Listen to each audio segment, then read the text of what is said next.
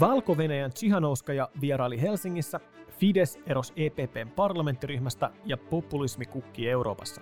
Jaksossa populismia ja sen vaikutusta suomalaisen ja eurooppalaisen politiikkaan arvioivat yliopistotutkija Emilia Palonen, väitöskirjatutkija Jannik Lahti ja populismin kokemusasiantuntija, entinen kansanedustaja ja nykyinen kirjailija Simon Elo.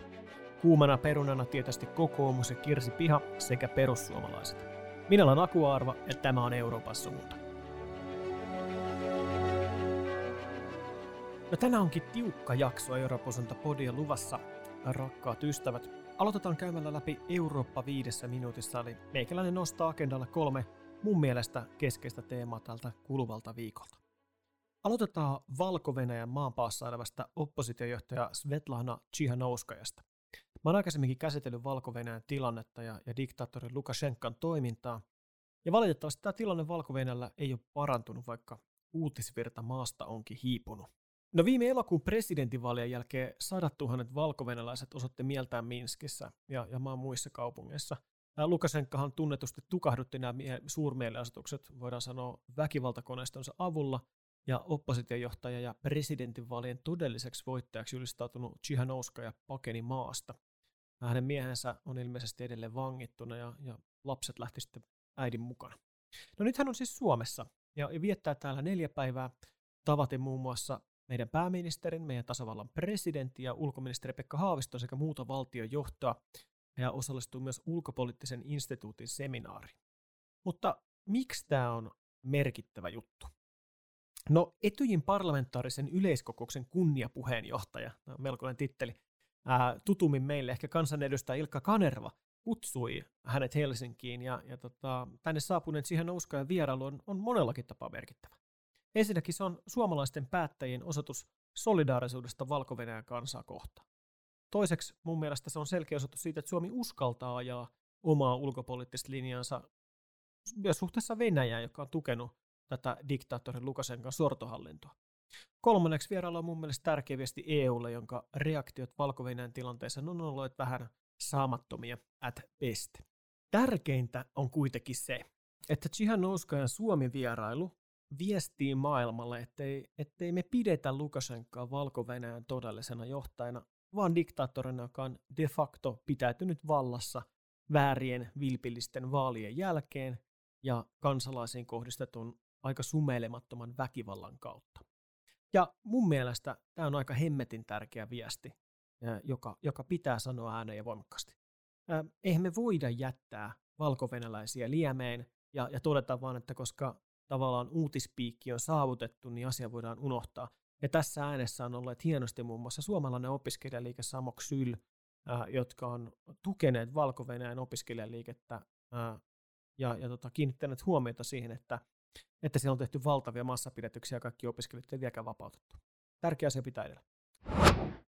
No, viikon toinen keskeinen uutinen, joka sekin liittyy oikeusvaltioon ja demokratiaan, on meikäläisen mielestä tietysti Unkarin itsevaltaisen johtaja Viktor Orbánin Fidesz-puolueen ero EPPn parlamenttiryhmästä. Aplodien paikka.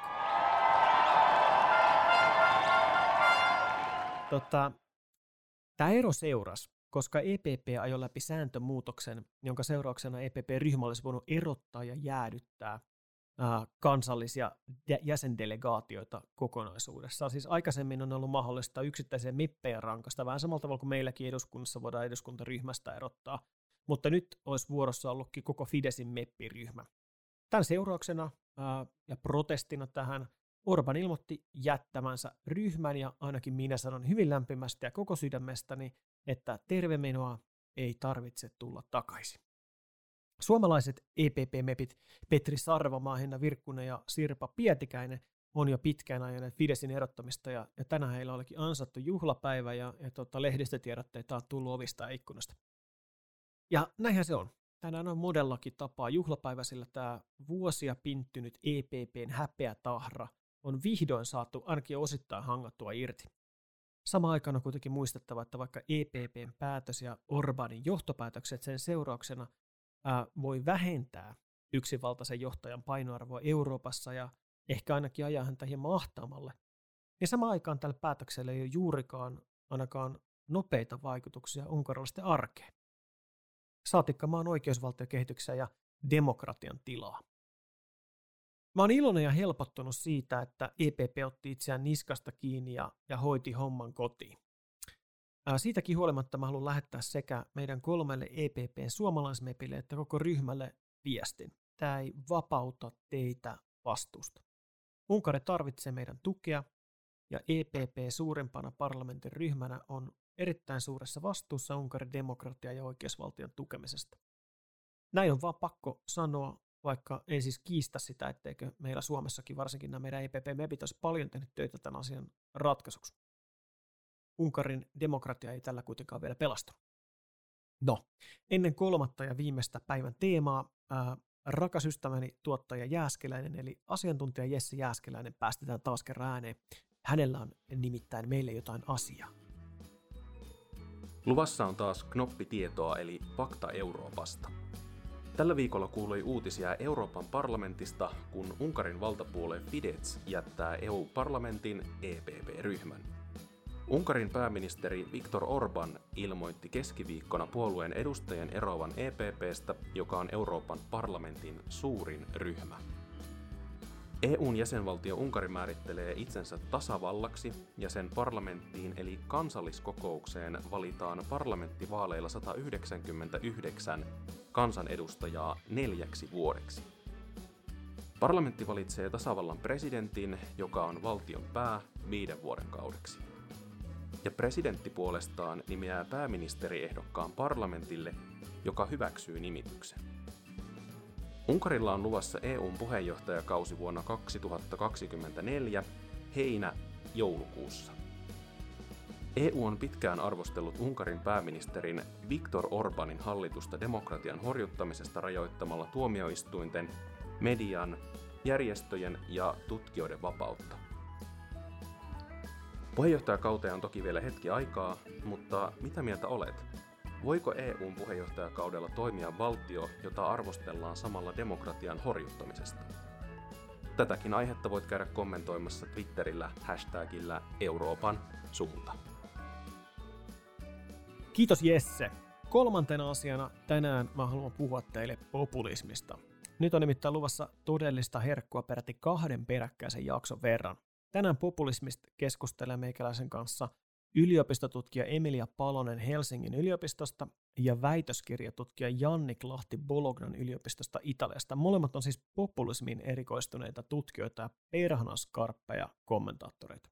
Ja tämän lisäksi mukana on myös populismin kokemusasiantuntija, entinen perussuomalaisten kansanedustaja, nykyinen kokoomuksen kaupunginvaltuutettu sekä juuri kirjailijaksi ryhtynyt Simon Elo. Hän on siis julkaissut tällaisen poliittiset mustelmani teoksen, jolta voin lämpimästi suositella luettavaksi, sitä ruoditaan kohta lisää.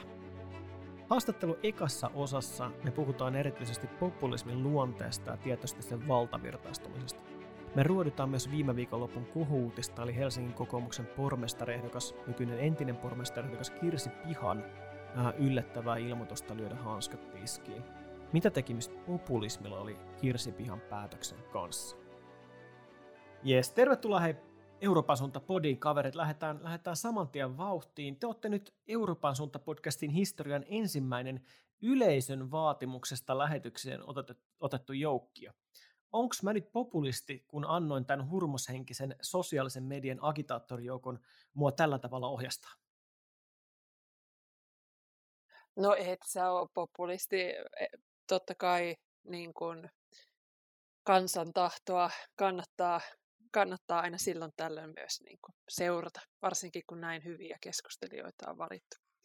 Nimenomaan. Eli jonkun asian popularisoiminen ja tavallaan niin kuin going with the flow -tyylissä meneminen ei vielä ole populismia, ja tähän varmasti syvennytään tässä. Et ole vielä populisti.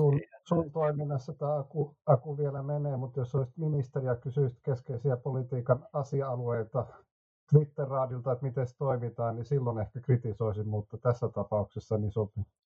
Tässä tapauksessa menee, no se on hyvä. Mutta mitä tämä populismi oikein on? Mun mielestä Emilia voisit ehkä aloittaa tästä, me käytiin hyvää taustoittavaa keskustelua tästä, ja sulla on näkemys tähän, sä tätä asiaa tutkit kovasti. Niin.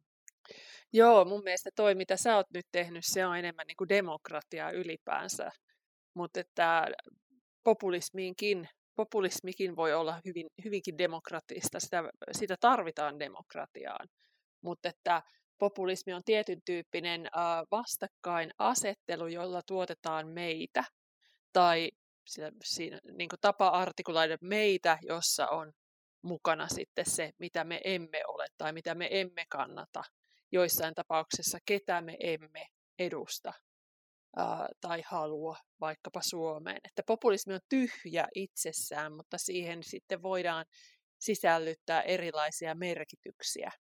Populismi ei siis ole mikään ideologia. Se on niin kuin politiikan tietty muoto, merkityksenannon muoto, jossa sitten on niin kuin vasemmistopopulismia, oikeistopopulismia, vihreitä populismia, kaikenlaisia populismeja voi olla, mutta populismi tietenkin vaatii myös tämmöisiä tunteita, että jos ajatellaan populismin muotona me ja rajanveto, niin sekä me että se rajanveto on jotenkin tunteellisesti, affektiivisesti ladattu. Ja sehän on ihan ok politiikassa, että tämmöistä on, mutta pelkkää populismia ei pitäisi olla. Sitten on niin kuin eri asia, että jos puhutaan vaikka populistipuolueista, puolueperheinä tai ryhmittymänä, niin kuin politiikan tutkimuksellisena kategoriana tai maailmallisena ilmiönä, niin silloin voidaan myös sitten päätellä, että mitä se populismi on niiden puolueiden sisäisten vaatimusten kautta. Mutta toistaiseksi Euroopassa, josta me nyt puhutaan, edes Euroopassa ei ole löytynyt semmoista niin kuin puolueiden joukkoa, joka olisi riittävän samanmielisiä, että voitaisiin määrittää ennalta ikään kuin tai niiden perusteella, että tätä se populismi nyt on. Mitäs Jannik sanoo tähän? Joo, mä oon samaa mieltä ja sitten sanoisin, että useissa määritelmissä sitten toinen, niin kuin sanotaan, että populismi on hyvin vaikea määritellä, se on tämmöinen slippery concept, niin yhtä lailla tietysti on vaikea määritellä, mitä tarkoittaa kansa, ja se yleensä se me, johon Emilia juuri tässä viittaa, niin usein kansa on semmoinen käsite, mikä on siinä populismin määrittelemisen ja useimpien tällaisten määritelmien keskiössä, ja se on nimenomaan, usein sitä lähestytään sillä lailla, että populistit sanovat, tavallaan ottavat ownershipin siitä, että kuka on se me, ja me olemme se oikea kansa, ja populistit usein eivät just sanokaan, että he edustavat 99% oikeasta kansasta, vaan sitä 100%, mikä tällä lailla on nimenomaan semmoista rajan vetämistä sitten sellaiseen, että kuka on oikea osa kansaa ja kuka ei. Ja tässä vaiheessa just sitten ehkä lähestytään sellaista populismin ongelmallisuutta. Tällaisen alun ottaisin tähän. No tässä on nyt tutkijoiden näkökulmia. Mitä sanoo kokemusasiantuntija Simon Elo? Kuulostaako tämä nyt ihan sellaista järkenkäyvältä oman kokemuksesi mukaan? En muista, kuka suomalainen politiikan tutkija sanoi, että jos haluaa olla hyvä politiikan tutkija, niin pitää olla ollut mukana myös politiikassa. Että kyllä silläkin on merkitystä, että on kokeillut niitä asioita niin sanotusti käytännössä tai huomannut, miten muut niissä asioissa toimii. Että varmasti on näin, niin kuin tässä Emilia tietysti kokeneena tutkijana toi esille, että minkälaista määritelmää on populismista akateemisesti, en sitä millään tavalla kiistä. Populismi enemmän vetoaa tunteisiin kuin järkeen, ja kyllä mun mielestä populismia tosiaan, niin kuin myös Emilia viittasi, on hyvin monenlaista, että myös entisen Yhdysvaltain presidentin Barack Obaman kuuluisa lausahdus "Yes, we can", niin on kyllä aikamoista populismia myöskin, hyvin tunteisiin vetoavaa ja ei niinkään järkeen, ja sitten kun katsoo hänen kausiensa vaihtelevia tuloksia, niin välttämättä aina "Yes, we can" ei pitänytkään paikkaansa, mutta silti se ihmisiin vetosi tunteellisesti siinä elämäntilanteessa, missä ihmiset silloin oli, siinä maailmantilanteessa, missä Yhdysvallat siinä vaiheessa oli. Mutta jos ajattelee populismia sitten tutkijan näkökulmasta myös, niin kyllä mä itseä viehättää tämä klassinen Peter Wilesin näkemys siitä, että ihannoidaan tämmöisiä niin kuin yhteisön perinteitä populismissa, tiettyjä hyveitä, ja silloin helposti juuri vedotaan siihen niin kuin myyttiseen kansaan ja sen perinteisiin hyveisiin, ja Suomessa se tietysti on liittynyt paljon maaseutuun, koska maaseudulta on ponnistettu tässä yhteiskunnassa, ja aikanaan myös Yhdysvalloissa niin agraripopulismi oli hyvinkin merkityksellinen kysymys, ehkä ei nykyään enää niinkään. Mutta tällaista yhteisöllisistä perinteistä hyveistä, niin kuin niistä puhuminen ja niiden nostaminen sen poliittiseen keskusteluun ja siihen vetoaminen, että poliitikot politiikkaan unohtanut nämä hyveet, niin siihen mun mielestä populismi pitkälti liittyy. Mä mietin tässä välissä, että toki mitä tahansa mieltä on Obaman sloganista tai vaalisloganista ylipäätään, niin semmoinen me ja we-viittaukset on kuitenkin ihan äärimmäisen käytettyjä aivan laidasta laitaan poliitikkojen ja poliittisen viestinnän keskuudessa. Että tavallaan että ei olla vielä populismin kosketuspinnassa siinä, että yes we can on vaan hyvin tällainen mun mielestä perinteinen, kyllä tunteisiin vetoava, mutta ei se välttämättä ole kuitenkaan poissulkeva. Eli tällaisen välihuomio vaan siihen, että sitten aina jos mietitään, että onko tämä, niin sieltä tulee jotain täydennystä varmaan. Mutta aina etsin sitä poissulkevuutta. Niin, no, joo, mä olin siellä muuten kuulkaa siellä Jenkeissä, nimenomaan Chicagossa silloin, kun Barackista tuli presidentti ja seurasi sitä kampanjaa. Ja siis siellähän niinku se poissulki ikään kuin se vanhan tavan toimia politiikassa. Ja se tuotti semmoisia niinku nettiyhteisöjä, mikrolahjoituksia ja kaikkia semmoisia, niinku, mitä silloin, mitkä silloin 2008 oli ihan uutta. Ja kyllä mun mielestä siinä oli tämmöinen niin kuin uudenlainen me vanhaa perinteistä politiikkaa vastaan juuri niin kuin vaikkapa Timo Soini on tästä perussuomalaisista selittänyt, että mitä niin kuin, miten tehdään uutta juttua. Että se pois rajaaminen ei välttämättä korostu ja se ei välttämättä ole joidenkin ryhmien sinänsä pois rajaamista, mutta että kyllähän se oli hyvin niin kuin, tunteisiin vetoavaa ja affektiivista. Ja siinä niin kuin Barack niin kuin näytti sen, että me oli oikeastaan puuttunut politiikasta. Ja tämä tämmöisen niin kuin teknokraattinen politiikka, jota Euroopassakin on ollut, niin siitäkin on usein puuttunut me. Eli silloin kun mä sanon, että oikeastaan niin kuin demokratia tarvitsee ainakin jonkin verran populismia, niin silloin mä niin kuin haluaisin korostaa sitä, että pitää olla semmoista meidän luomista, vaikka tiedetäänkin, että tämä me on aina tilapäinen ja se on aina vähän häilyväinen. Ja politiikolla pitää olla niin kuin kyky siihen, että tuodaan sinne uusia ryhmiä, nivotaan enemmän ja enemmän erilaisia ryhmiä niin kuin osaksi meitä, koska muutenhan ensinnäkään ei saa ääniä ja toisekseen sit se kansa on hyvin pieni, että jotkut tämmöiset niin kuin pienet puolueet, niin ei ne oikeastaan voikaan olla populistisia, koska niiden päätarkoitus on vain olla niin kuin poissulkevainen. Ja se me jää hyvin niin kuin vajaaksi, tai että se populismi ei ainakaan ole kovin tehokasta. Toisaalta varmasti Obama ja hänen tukijoukkonsa olivat vilpittömiä siinä, että he halusivat yhdistää amerikkalaisia ja ei halunnut jakaa kansaa ja näin, mutta lopulta kuitenkin, varsinkin kaksipuoluejärjestelmässä, niin kävi niin, että aika moni amerikkalainen koki, että se we, mitä Obama tarkoitti, niin tarkoittikin jonkinlaista liberaalien yhteenliittymää, ja sitten lopulta vuosien jälkeen sitten syntyi tämä Donald Trumpin populismi sitten siihen pohjautuen, eli aika paljon Obamaan liittyvään ja hänen hallintoonsa liittyvään antipatiaan ja siitä sitten syntyneeseen liikkeeseen, eli kuitenkin jonkinlaista poissulkevuutta siitä tuli, vaikka todennäköisesti ei ollut tarkoitus erityisesti sulkea pois ihmisiä, mutta se joka tapauksessa kävi, mutta siitä on Jannikin kanssa samaa mieltä, että sinänsä se, että suljetaanko pois vai ei, niin ei suoranaisesti ole niin kuin populismin määrittelyyn liittyvä olennainen kysymys, vaan siinä on sitten muita oleellisempia kysymyksiä, kuten tämä niin kuin, millä tavalla nähdään se niin kuin populismin pohja, että onko se, lähteekö se tosiaan vaikkapa maaseudulta kaupungeista, lähteekö se maahanmuuttoon liittyvistä kysymyksistä, EU liittyvistä kysymyksistä. Että se on mielestäni siinä oleisempaa kuin tämä, että suljetaanko tietysti jotain ryhmää pois, koska yhtä lailla näissä nykyisissä perussuomalaissakin aikanaankin niin varmasti moni on sitä mieltä, että he eivät mielestään sulje ketään pois tai näin, mutta silti sen politiikan tuloksena ja sen retoriikan tuloksena niin voi joka tapauksessa käydä, vaikka itse kokisi niin, että en sillä tavalla toimi, kun korostan meitä. Yhtä lailla kun Obama korosti meitä, niin tietysti moni sitten Suomessakin populisti niin korostaa meitä ja monen muunkin puolueen toimia, ja eikä välttämättä ajattele, että minä nyt suljen jonkun pois. Hei, miten te näette niin kuin populismin vaikutuksen demokratiaan ja tällaisen niin kuin poliittiseen toimintaan? Onko populismi niin kuin tauti vai oire vai joku korjaava elementti? Vai onko se mitään näistä? Kyllähän se tietenkin tavallaan parantaa demokratiaa, mutta jos on pelkkää populismia, niin sitten se on demokratian tuho saman tien. Että Eli onko se niin yliannostus jotain lääkettä, jos meillä on populismi valloillaan? Joo, siitä tulee vähän semmoinen, että voi saada populismiöverit ja sitten demokratia heikkenee. Toi on tästä hyvä. On kirjoittanut Väikkärin toi Halil Gurhanli, kuinka Turkissa kävi, että AKP nousi populismilla valtaan, mutta sitten siitä tuli pelkkää populismia. Mä niin kuin vielä pohdin tätä, että sä oot sanonut, Emilia, että perussuomalaiset ei tänä päivänä ole niin kuin populistinen puolue.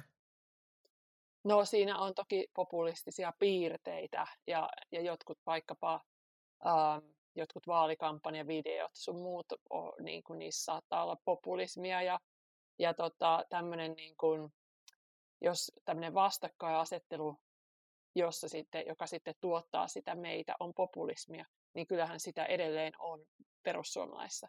Mutta voitaisiin myös sanoa, että ne on paljon selkeämmin niin kuin tämmöinen oikeisto nationalistinen puolue, joka vastustaa muun muassa maahanmuuttoa ja jolla on niin kuin tämmöinen selkeä agenda, joka ei enää sitten niin kuin, ole yhtä silleen niin kuin epämääräisen moninainen niin kuin kansan puolesta oleva, niin sanotun kansan puolesta oleva puolue, jolla on tämmöinen niin kuin väitetään, tämmöinen väite, että ollaan vain kansan puolesta, vaan siellä alkaa olla selkeämmin erilaisia perinteisten puolueiden ominaisuuksia ja vaatimuksia. Ja nythän he ovat pyrkineet positioimaan itsensä kierrettyä ikään kuin koko puoluekentän niin sinne niin kuin konservatiivioikeistoon. Ja tämä on nyt sitten aiheuttanut ongelmia vaikkapa kokoomuksessa, että sitten samaan aikaan ollaan oppositiossa puolueen kanssa, joka haluaa niin kuin näyttäytyä ikään kuin talousoikeistolaisena konservatiivipuolueena, jolla on niin kuin kansallinen agenda ja tavallaan samaan aikaan sit niin kuin työntää syrjään kaikki ne huomiot siitä, että hei, teillä on paljon yhteistyötä esimerkiksi äärioikeiston kanssa ja mites nämä olikaan nämä niin kuin sympatiat Suomen sisua ja Pohjoismaiden vastarintaliikettä kohtaan, että sitten ikään kuin muututaan semmoisiksi niin kuin perusporvarillisiksi, niin kuin kollegat on tätä kutsunut. Löytyykö Jannik tähän niin kuin näkemystä? Oletko samaa mieltä? Kyllä mun mielestä en kiistä ollenkaan argumentointia. Lähinnä kun mä nyt toivon mukaan viimeistä vailla olevassa tutkimuksessa niin lähestyn myös sit tavallaan muita eurooppalaisia puolueita, niin mun täytyy käyttää jonkinlaisia yläkategorioita ja termejä, eli minkä takia mä ehkä helpommin kyllä kutsun perussuomalaiset kuitenkin oikeistopopulistiseksi tai populist radical right puolueeksi, mutta totta kai jos niin kuin mennään suurennuslasilla, niin on samaa mieltä Emilian kanssa, että se alkaa olla hirveän vaikeaa silleen, että which boxes you can tick, että osuuko tähän, mutta sitten kun mä puhun myös Italian populistipuolueista ja sitten muista Euroopan sisarpuolueista, niin mä kyllä kutsun persuja oikeistopopulistipuolueeksi silleen niin kuin yksinkertaisesti näin. Mä en taas vielä päästä Simonin ääneen tässä kohtaa, mä kohta mennään käsittelemään sitä, mutta mä kysyn tällä tavalla, kun sä oot Simon kokoomuslainen tänä päivänä, meillä on tässä nyt pari tutkijaa messissä, meillä on varmasti myös näkemyksiä tähän, mutta mä oon ainakin viime viikonloppuun, mä voin sanoa nyt ihan vaan disclaimerina kaikille, että itsekin olen siis kokoomuksen jäsen, viime viikonloppu oli hyvin dramaattinen meille Helsingin kokoomuslaisille, joihin itse lukeudun. Meillä Kirsi Piha löi hanskat tiskiin, totesi, että hän ei tämän niin kuin ränttäjengin ääripään kanssa enää leiki ja lopettaa, ei lähde pormestariehdokkaksi. Ja siinä oli pari päivää melkoista turmoilia. Ja tietenkin niin kuin syyttävät sormet ovat osoittaneet kokoomuksen tänne niin kuin oikeisto kautta, maahanmuuttokriittinen kautta, populistinen ehkä pääty, tai jengi, joka symppaa niin kuin nykyisiä perussuomalaisia enemmän ja näkee, että tätä kautta pitäisi muodostaa tällainen niin kuin porvariallianssi. Mitä tunteita tämä viime viikonloppu teissä herätti? Mulla se oli sellaista kauhunsekasta niin kuin raivoa himassa, mutta mitä teissä? Ja mitä Simon, aloitat sä nyt tästä, koska sä oot nyt kokoomuksen jäsen kuitenkin ja olet melkoisen matkan käynyt tässä. Niin, Espoon kokoomuslaisille ei ollut yhtä dramaattinen tilanne kuin helsinkiläisille, mutta tietysti me menetimme Elina Lepomäen, että teimme oman osamme helsinkiläisten tukemiseksi. Tämä kysymys siitä, että minkälainen puolue ensinnäkin perussuomalaiset on nyt tässä sitten vaikkapa suhteessa kokoomukseen, niin itse suhtaudun hyvin kriittisesti ajatukseen, että kyseessä olisi konservatiivipuolue. Sellaisena kuin itse konservatismin käsitän, kyseessä on enemmänkin radikaalipuolue ja radikaalipuolue myös suhteessa moniin sellaisiin arvoihin, mitä Suomessa perinteisesti konservatiivit ovat edustaneet, tai vaikkapa nyt monet konservatiivit edustavat myös Euroopassa, eli kannattavat liberaalia demokratiaa ja usein läntistä liittoutumista ja fiskaalikonservatismia ja näin edespäin. Monissa näissä kysymyksissä niin PS on nykyään radikaalipuolue, ja sitten tässä talouspolitiikassa niin haastan myös sen näkemyksen, että kyseessä olisi oikeistolainen puolue. On totta, että puheenjohtaja Halla-aho niin varmasti on henkilökohtaisesti oikeistolainen talouspolitiikassa, mutta näkyisikö se tosiaalisesti hallituspolitiikassa puolueen linjassa, niin epäilen vahvasti. Eli kirjo on hyvin, hyvin laaja tässä talouspolitiikassa, ja myös sitten kannattajakuntaa, jos ajattelee, niin jos lähtisi kovin oikeistolaista talouspolitiikkaa hallituksessa vetämään, niin voi olla, että aika iso osa kannattajakunnasta kävelisi siinä vaiheessa pois. Eli olisin varovainen antamaan heille niin sanotusti kunnia siitä, että he olisivat konservatiiveja tai sitten talouspolitiikassa oikeistolaisia. Mitä tulee sitten kokoomuksen tilanteeseen, niin kyllä mun mielestä selvää on, että niin kuin minkä tahansa puolueen kohdalla, että pitää olla selvää itselle, että mikä on oma identiteetti, omat tavoitteet, omat arvot, eikä lähteä muiden leikkiin mukaan ja niiden ehdoilla pelaamaan sitä peliä. Kyllähän tässä yhtä lailla näin päivän poliittisesti niin vihreät tai sosiaalidemokraatitkin yrittää saada kokoomusta tavallaan johonkin ansaan tai nurkkaan ahdettua ja leimattua, että te olette vaikkapa juuri jonkinlainen lait perussuomalaiset tai tällainen. Ja mun mielestä sekään ei pidä paikkaansa eikä sellaiseen niin kuin ansaan pidä mennä, vaan pitää olla oma kokoomuslainen linja ja sitä esitellä vaaleissa tietysti sitten kansalaisilla hakea sille luottamusta. Ja tämä on minun mielestä aivan mahdollista, että se oma kokoomuslainen linja on. Se liittyy näihin kysymyksiin, mitä sanoin jo liittyen konservatismiin, jotka itse asiassa yhdistää myös useita liberaaleja oikeistolaisia näiden konservatiivien kanssa. Eli mun keskeinen ajatus on se, että kokoomuksen olemukseen kuuluu edelleen konservatiivien ja liberaalien oikeistolaisten yhteenliittymää, ja jos siitä yrittää jommankumman ottaa pois, niin sitten se ei ole enää kokoomus. Joo. Menekö ensin? Ihan nopeasti vaan ajattelin, että sanoa, että tietysti jälkikäteen on aina helppo huudella, että mikä meni vikaan tai mikä se nyt toisin. Olen Simonin kanssa myös ihan samaa mieltä siitä, että jos nyt muut vastustavat puolet yrittää jotenkin leimata yksiselitteisesti kokoomuksen joksi light-versioksi, niin se on sille älyllisesti aika väsynyttä. Mutta tältä viikonlopun sensaatiospektaakkelilta niin kuin näillä volyymeillä olisi voinut ehkä välttyä, jos, tämä on tietysti helposti sanottu, kokoomuksessa olisi tehty kuitenkin suuremmin semmoista työtä, että ymmärrätte, että minkä takia tämmöinen keskustelu on ylipäätään syntynyt, ja muutamat tietyt kannanotot tietyssä kohtaa olisi voinut tehdä selkeämmiksi. Niin siinä tapauksessahan Kirsi Piha ei olisi voinut edes tiputtaa tällaista pommia. Sitten koko tämä niin kuin volyymi, millä tämä koko homma meni, niin kyllä siinä on kokoomus siis alleviivaan, on typerämmänä, että siellä laitetaan lait persuille ja puolueessa laidasta laitaan porukkaa, mutta että sitä nousi tämmöinen haloo. Niin kyllä siinä on epäonnistuttu mun mielestä viimeisen 2 vuoden aikana niin kuin kokoomuksen semmoisessa johtoportan viestimisessä näin niin kuin kiteytettynä. Joo, minähän tunnetusti en ole minkään puolueen jäsen, mutta olen kyllä kiinnostuneella seurannut tätä kokoomuksen tilannetta. Ja haluan vielä sanoa, että siis en väittänyt, että perussuomalaiset ovat siis näitä konservatiiveja, mutta he haluavat ikään kuin näyttäytyä sellaisena, että on kiertänyt koko sen kentän sieltä. Me olemme niin kuin vaihtoehto demareille, me olemme vaihtoehto ikään kuin kaikille, jopa jossain määrin vihreille. Eli nyt on niin kuin kierretty se kenttä ja sitten haetaan niin kuin paikkaa jostain. Ja mä oon nähnyt tämmöisen, että miten se on tapahtunut aikaisemmin Unkarissa. Orbán, hän oli radikaali, on edelleen radikaali mun mielestä. Ja sitten hänestä tuli ensiksi porvari. Hän niin kuin mobilisoi tämmöisen porvarikäsitteen, että se olisi niin kuin vähän sama just, että niin kuin perussuomalaiset päättäisivät, että me ollaan porvareita, että menee semmoisessa niin kuin entisten kokoomuslaisten olen porvarinapeissa tuolla. Ja kalskahtaa kyllä aika samalta kuin mitä Atte-Kalve hokee tällä hetkellä sosiaalisessa mediassa, että pitää olla porvari, voimakkaasti niin. Ja rohkeasti porvari. Niin, että nyt kun niitä on sitten brändätty ikään kuin tutkijoidenkin toimesta tämmöisiksi perusporvareina, niin nyt tavallaan niin kun he pyrkivät olemaan konservatiiveja. Multa on pyydetty niin kun erilaisia kommentteja siitä, että mitä nämä konservatismi ja liberalismi nyt oikein onkaan juuri sen takia, että on tämmöistä niin kun hämmennystä nimenomaan sitten politiikan oikealla laidalla, sanotaan näin. Mutta tämä niin kuin Kirsi Piha ja kokoomus, että mä oon odottanut aika pitkään sitä, että kokoomuksen puoluejohto ottaisi kantaa näihin asioihin ja kirkastaisi sitä linjaansa. Ja olen käynyt niin kuin pitkiä keskusteluja joidenkin entisten kokoomuslaistenkin kanssa siitä, että mikä tämä niin kuin identiteetti ja visio on ja onko tämmöistä samanlaista epätietoisuutta ollut aiemmin ja mistä tämä nyt sitten johtuu.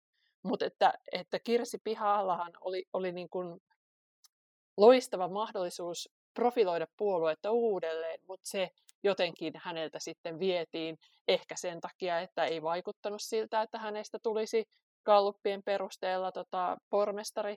Ehkä sitten toisaalta sen takia, että hän ei jaksanut sitä kahtiajakoa siellä niin kuin oman ryhmänkin sisällä.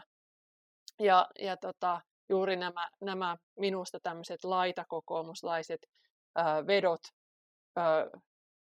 tuottavat uudelleen perussuomalaisten vastakkainasettelua, sitä, joka on heidän niin kuin trademarkkinsa oikeastaan ollut, ja joka sitten taas niin kuin ei nosta kokoomusta toisin kuin nämä niin kuin poliitikot ilmeisesti kuvittelevat, vaan mahdollisesti nostavat perussuomalaisia ja valtavirtaistavat sitä, niin kuin, normalisoivat sitä vastakkainasettelua, että tulee tämmöinen suvakit ja me, tai joku tämmöinen niin kuin vastakkainasettelu. Että oikeisto, vasemmisto tai, että nyt on vasemmistohallitus Suomessa, tai tämmöinen niin kuin suvakit ja me, oikeat suomalaiset, niin kuin vastakkainasettelut eivät toimi tällä hetkellä kokoomuksen hyväksi, vaan ne kaikki sataa ikään kuin persujen laariin. Ja Kirsi Piha, joka yritti tehdä semmoista, niin kuin, yritti päästä ikään kuin yli tästä vihreidenkin dissaamisesta ottamalla sit omissa twiiteissä huomioon, että nämä vihreät, ja sanomalla esim, että hei, Pekka Sauri, hienoa, että olet ehdolla näissä vaaleissa, niin hän teki ikään kuin eron itsensä ja vihreiden välillä. Mutta tätä ei niin kuin ymmärretty, että se on niin kuin, tavallaan, että hän rinnastamalla irrallistaa kokoomuksen vihreistä, mutta sitten on tämmöinen toisenlainen tapa, jossa niin kuin adaptoidaan se toisen puolueen diskurssi itseensä, mitä tämä laitakokoomus on nyt tehnyt. Että good luck, en tiedä. Näin konservatiivinen, haluan vielä kommentoida tätä konservatismin käsitettä, kun se nyt tuntuu tosiaan, niin kuin Emilia sanoi, niin vähän olevan hukassa suunnaus toisellakin, niin mun mielestä ihan hyvä kiteytys on Turun yliopiston poliittisen historian professorilta Vesa Varekselta, kun hän kirjoitti Lauri Ingmanista väitöskirjassaan, niin konservatismi ei vastusta muutosta sinänsä, vaan haluaa pitää ne asteittain kehittyvinä ja traditiopohjan sidottuina. Tämä samalla keino torjua muutospaineiden patoutuminen ja puhkeaminen radikaaleiksi vallankumoukselliseksi muutokseksi. Tämä vastaa niin kuin omaa käsitystäni konservatismista ja miten itse sen omassa poliittisessa toiminnassani ja maailmankuvassani ajattelee. Ja miksi minun mielestä juuri oleellinen tässä poliittisessa keskustelussa, ehkä erityisesti kokoomuksen kannalta, olisi nyt se, että sanottaisiin, että juuri mikä erottaa vaikka perussuomalaista, niin on juuri se, että se on radikaalipuolue. Se ei ole konservatiivipuolue, eikä varmasti liberaalipuoluekaan, mutta se on radikaalipuolue. Ja kokoomus on puolue, johon kuuluu oikeistopuolueena sekä konservatiiveja että liberaaleja. Ja näin se on aina ollut ja näin se on aina oleva. Ja sen jälkeen mennään niin kuin omalla linjalla. Rintarottingilla eikä vilkuilla sivuilla, mutta totta kai tämä on aina tietysti johtamiskysymys, että uskalletaanko riittävän selkeästi näitä asioita tuoda esille, mutta näin se mun mielestä pitäisi tehdä. Enkä mä välttämättä tiedä, onko se pelkästään johtamiskysymys, että varmasti se on myös sitä, mutta onko se myös sit semmoista, niin kuin, että mitä on poliitikon arki, että voiko se olla sellaista, että ollaanko oikeasti havahduttu siihen, että okei, näitä kysymyksiä nyt alkaa tulee, en mä tiedä missä vaiheessa niin kuin kokoomuksen puoluetoimistolla on herätty siihen, että hei, nyt on tämmöinen eurooppalainen trendi, että konservatiivipuolueet jollain lailla on oleellisessa osassa populist radical right-puolueiden tällaisessa marginaalista poistumisessa tulemisessa osaksi valtavirtaa. Et en mä tiedä, kuinka paljon siellä nyt on Petteri Orpo kahvilla niin keskustellut, käynyt yhteiskunnallista keskustelua, että mikä meidän rooli, että voi siinä oikeasti myös olla, että ei olla ihan hiffattu sitä, että onhan tämä nyt vähän tämmöistä tieteilijöiden eri asia minä, kun täällä tohtorikoulutettava nyt luen 3 vuotta putkeen näitä kirjoja, ja sitten rupean huomaamaan, että silleen kivasti, että hei jes, että tätähän muuten nyt tapahtuu tällä hetkellä Suomessakin, mutta ei se nyt kiinnosta ketään, jos olisin kokoomuksen jäsen tai jotenkin muuta, jos olisin poliittinen konsultti, niin vähän vaikea se nyt on myydä. Et mä meinaan sitä, että ei se mitenkin tämä johtamiskysymys aivan varmasti on siitä siis samaa mieltä, että se liittyy tähän, mutta kyllä siinä oikeasti voi olla myös se, että ei nyt olla niin kuin hiffattu siitä, että hei, tässä on tällainen tulipalo, minkä ei tarvitse syttyä, että otetaan tästä koppi nyt, mikä sitten vaan on sitä aivan eri keskustelut, minkälaisia poliittisia asioita. Mutta jos se palokunta huomaa tulipaloa ja osaa sitä sammuttaa, niin on siinä palokunnassa silloin jotain vielä. Niin, sinä sanot noin, minä sanon näin. Kyllä se näin. Joo, okei, no täällä ei tarvitse olla siis objektiivinen, okei, mutta joo. Vitsi. Okei, olen samaa mieltä, että on siis, niin kuin mä sanoin, siellä on tehty tavallaan virheitä tässä, mutta kuka mä olen nyt jotain niin kuin puolueen johtaja absoluuttisesti dissaamaan, mä olen, että siellä on muitakin paineita. No näin kokemusasiantuntijana, niin katsoit, poliittiseen johtamiseen kuuluu myös se, että tällaisia trendejä pystyy myös huomaamaan, ja niin kuin Ilkka Kanerva sanoisi, politiikan syvävirtauksia, niin pitää olla niin kuin... syvällä uiva poliittinen köli, jotta huomaa tällaiset. Voinko siis kysyä mielenkiintoista, että oletko siis sitä mieltä, että tavallaan kokoomuksen johto on mokannut tässä sit selkeästi? Onhan se selvää, että jos kannatus ei ole oppositiossa tästä noussut, niin jotain on tehty silloin väärin. Ja mun mielestä yksi selvä kysymys liittyy tähän suhteeseen perussuomalaisiin, niin mun mielestä pitäisi paaluttaa selkeämmin, että hyvänen aika, huomatkaa ihmiset, että ei tämä näistä ja näistä syistä ole ikään oikeistopuolue, ei konservatiivipuolue, eikä varmasti liberaalipuolue, vaan radikaalipuolue. Ja siihen on aina selvät perustelut, millä sen voi sanoa ihmisille. Ehkäpä se joku havahtuisi sitten, että no ehkäpä minä noita kannataan. Tämä on raikasta. Niin, en tiedä, avaako nämä termit sille tavalliselle ihmiselle, että mistä tässä on kyse. No, lyhyesti sanottuna radikaali kuulostaa tietysti pahalta. Niin, no en tiedä, joidenkin mielestä varmaan kuulostaa ihan hyvältäkin, että on radikaali. Jotkut tykkää radikaaleista. Vielä tiivistäen tähän viikonlopun Kirsi Piha-tragediaan. Minkälaista roolia populismi nyt näytteli siinä, että tähän viikonloppuun päädyttiin? Jos niin hyvin tiiviisti saatte vedettyä, niin olisi mahtavaa. Joo, mä puhuin äsken tosi pitkään ja vähän liian pitkään, ja en saanut kiteytettyä sitä, mutta mun mielestä se menee niin kuin näin, että laitakokoomus Helsingissä ja vähän muuallakin on korostanut justiin tämmöistä vastakkainasettelua, joka on se sama vastakkainasettelu kuin mitä perussuomalaiset on tehnyt aikaisemmin. Eli se ei nyt sitten, vaikka se tapahtuisi eduskunnassa, ja tapahtuisi sen takia osin, että ollaan yhdessä oppositiossa ja sitten nimitellään sitä hallitusta vasemmistohallitukseksi. Niin sillä tavalla, kun yhdessä sitten 2 puoluetta siellä oppositiossa nimittää toista vasemmistolaiseksi ja ottaa itselleen se me ollaan oikeistolaisia, niin sitten heidän välinen eronsa ei tule selkeästi esille. Ja sitten tähän liittyy tämmöinen somessa tapahtuvat nimittelykampanjat sun muut, jotka taas saivat Kirsi Pihan varmaan vähän pettymään myös omaan puolueeseen. Ja hän halusi vähän rakentavampaa logiikkaa, että hän oli niin kuin mun ymmärtääkseni vähän niin kuin tämmöinen Biden-tyyppinen hahmo, joka halusi sitten ottaa kontaktia siihen poliittiseen vastapuoleen. Ja tunnistaa, että me ollaan kuitenkin tällä samalla kentällä, eikä vihapuhetta. Ja näin. Mutta sitten polarisaatio, logiikka, joka on populismille tyypillinen, niin uhkaa haudata nyt tämän kokoomuksen. Ja se polarisaatio on siirtynyt myös niin kuin kokoomuksen sisälle, jossa toiset ajaa ikään kuin sitä samaa linjaa kuin perussuomalaiset, koska he näkee uhkan oman puolueen niin kuin äänestäjistä käytävän kisan olevan juuri siellä, ja ratkaisuksi he ehdottaa, että ollaan samanlaisempia kuin perussuomalaiset. Kun taas ratkaisu olisi se, mitä Simon on tässä korostanut, että vedetään omaa linjaa, eikä katella muihin puolueisiin. Mutta niin kuin Jannik on sanonut, niin eurooppalaisella tasolla on semmoinen ongelma, että nämä oikeistopopulistiset puolueet on tullut ja uudistanut koko puoluekentän niin, että sinne on jäänyt hyvin vähän tilaa tämmöisille perinteisemmille konservatiiviliberaaleille, mistä Simon mainitsi niin kuin kokoomuksen, että se on just tämmöinen konservatiiviliberaaleille puolueelle. Joten sama pätee tietenkin keskustaan ja tämmöiselle agraaripuolueelle ja sille, mitä nyt Euroopassa ei niin hirveästi ole. Hirveän haastavaa, että Kirsi Pihan ratkaisua on kauhean syvästi kommentoida, kun hän on itse kommentoinut sitä niin lyhytsanaisesti.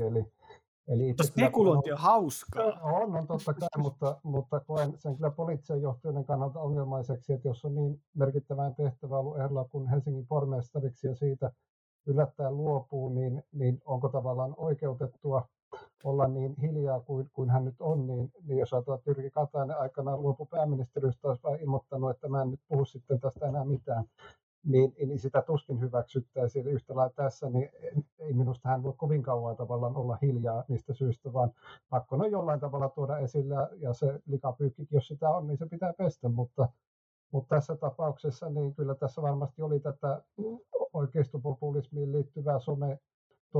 Eli itse olen tietysti sitä myös hyvin paljon vuosien varrella kokenut, niin suurin piirtein tiedän, mitä se tarkoittaa. Mutta sekin ehkä vähän yllättää, että jos se tuli viestintätoimiston johtajalle yllätyksenä, että tällaista toimintaa näin laajamittaisesti syvästi on, niin sekin ehkä hieman yllättää. Eli onko sitten jollain tavalla ollut vanhentunut käsitys siitä poliittisesta ympäristöstä, missä eletään, niin kenties. Mutta sinänsä ymmärrän Kirsi Pihan ratkaisun, koska tiedän, että mitä se sometoiminta ja kaikki tällainen voi olla. Että siihen sit pitää tavallaan sitoutua aika vahvasti sen politiikkaan, jos sen niin kuin haluaa kestää, mutta tämä on niin kuin monella tavalla yllättävä tilanne. Yhdyn kyllä edellisiin, jos voin sanoa nopea. Vielä toi on samaa mieltä, että jos olisin helsinkiläinen ja sitten näin merkittävän poliittisen tehtävän ehdolla ollut ihminen, joka vetäytyy nyt aika viime metreillä tai aivan viime metreillä, eikä niin halua sitä enempää perustella, niin olisin mä pettynyt helsinkiläisenä.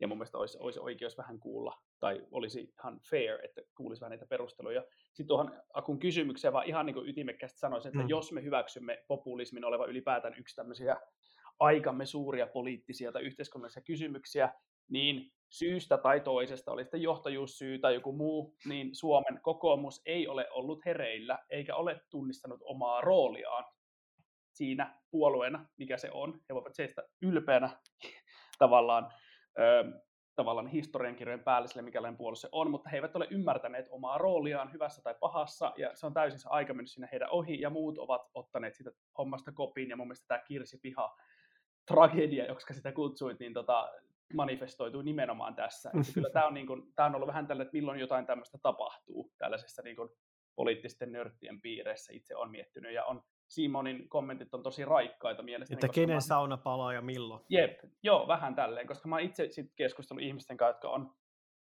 pieniä paikallisaktiiveja tai isompia jossain kokoomuksessa, niin hirveän silleen jotenkin ei haluta ottaa tuohon kantaa, tai ihan niin kuin mä niin kuin kysyn, koska minua kiinnostaa, kun mä tutkin tätä, haluan ymmärtää tätä, että miten teillä keskustellaan tästä, niin sille ikään kuin mä kysyisin jostain, niin kuin, että ootko sä katsonut True Detectivea, tai jotenkin se, kun se olisi joku semmoinen ei hirveän tärkeä.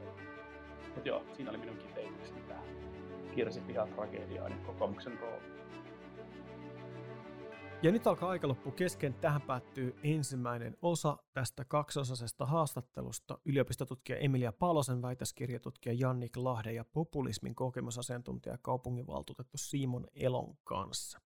Seuraavassa jaksossa, joka julkaistaan ihan tuossa ensi viikon alkupuolella, me jatketaan juttua siitä, mihin nyt jäätiin. Puhutaan muun muassa siitä, mitä Euroopan unioni voi oppia populismilta. Ja mä tiedän, tämä on ärsyttävä tehdä tällainen, mä jätän teidät odottamaan viikoksi.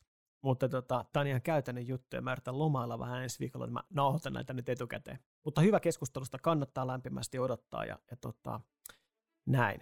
Lopuksi hei, mä haluan kaverit muistuttaa teitä eurooppalainen politiikka Facebook-ryhmästä, jossa jatketaan keskustelua näistäkin teemoista. Sinne voi tulla vaikka spekuloimaan siitä, että mistä ensi viikolla puhutaan haastattelussa. Ryhmän on lämpimästi tervetulleita kaikki sivistyneeseen keskusteluun kykenevät tahot ja meitä on siellä jo aika monta. Muistakaa myös tilata Euroopan suunta podcast, laittaa niitä positiivisia arvosteluja ja somessa tätä keskustelua voi käydä ja meikäläisen tavoittaa aihetunnistella # Euroopan suunta. Minä olen Aku Arvo ja tämä oli Euroopan suunta.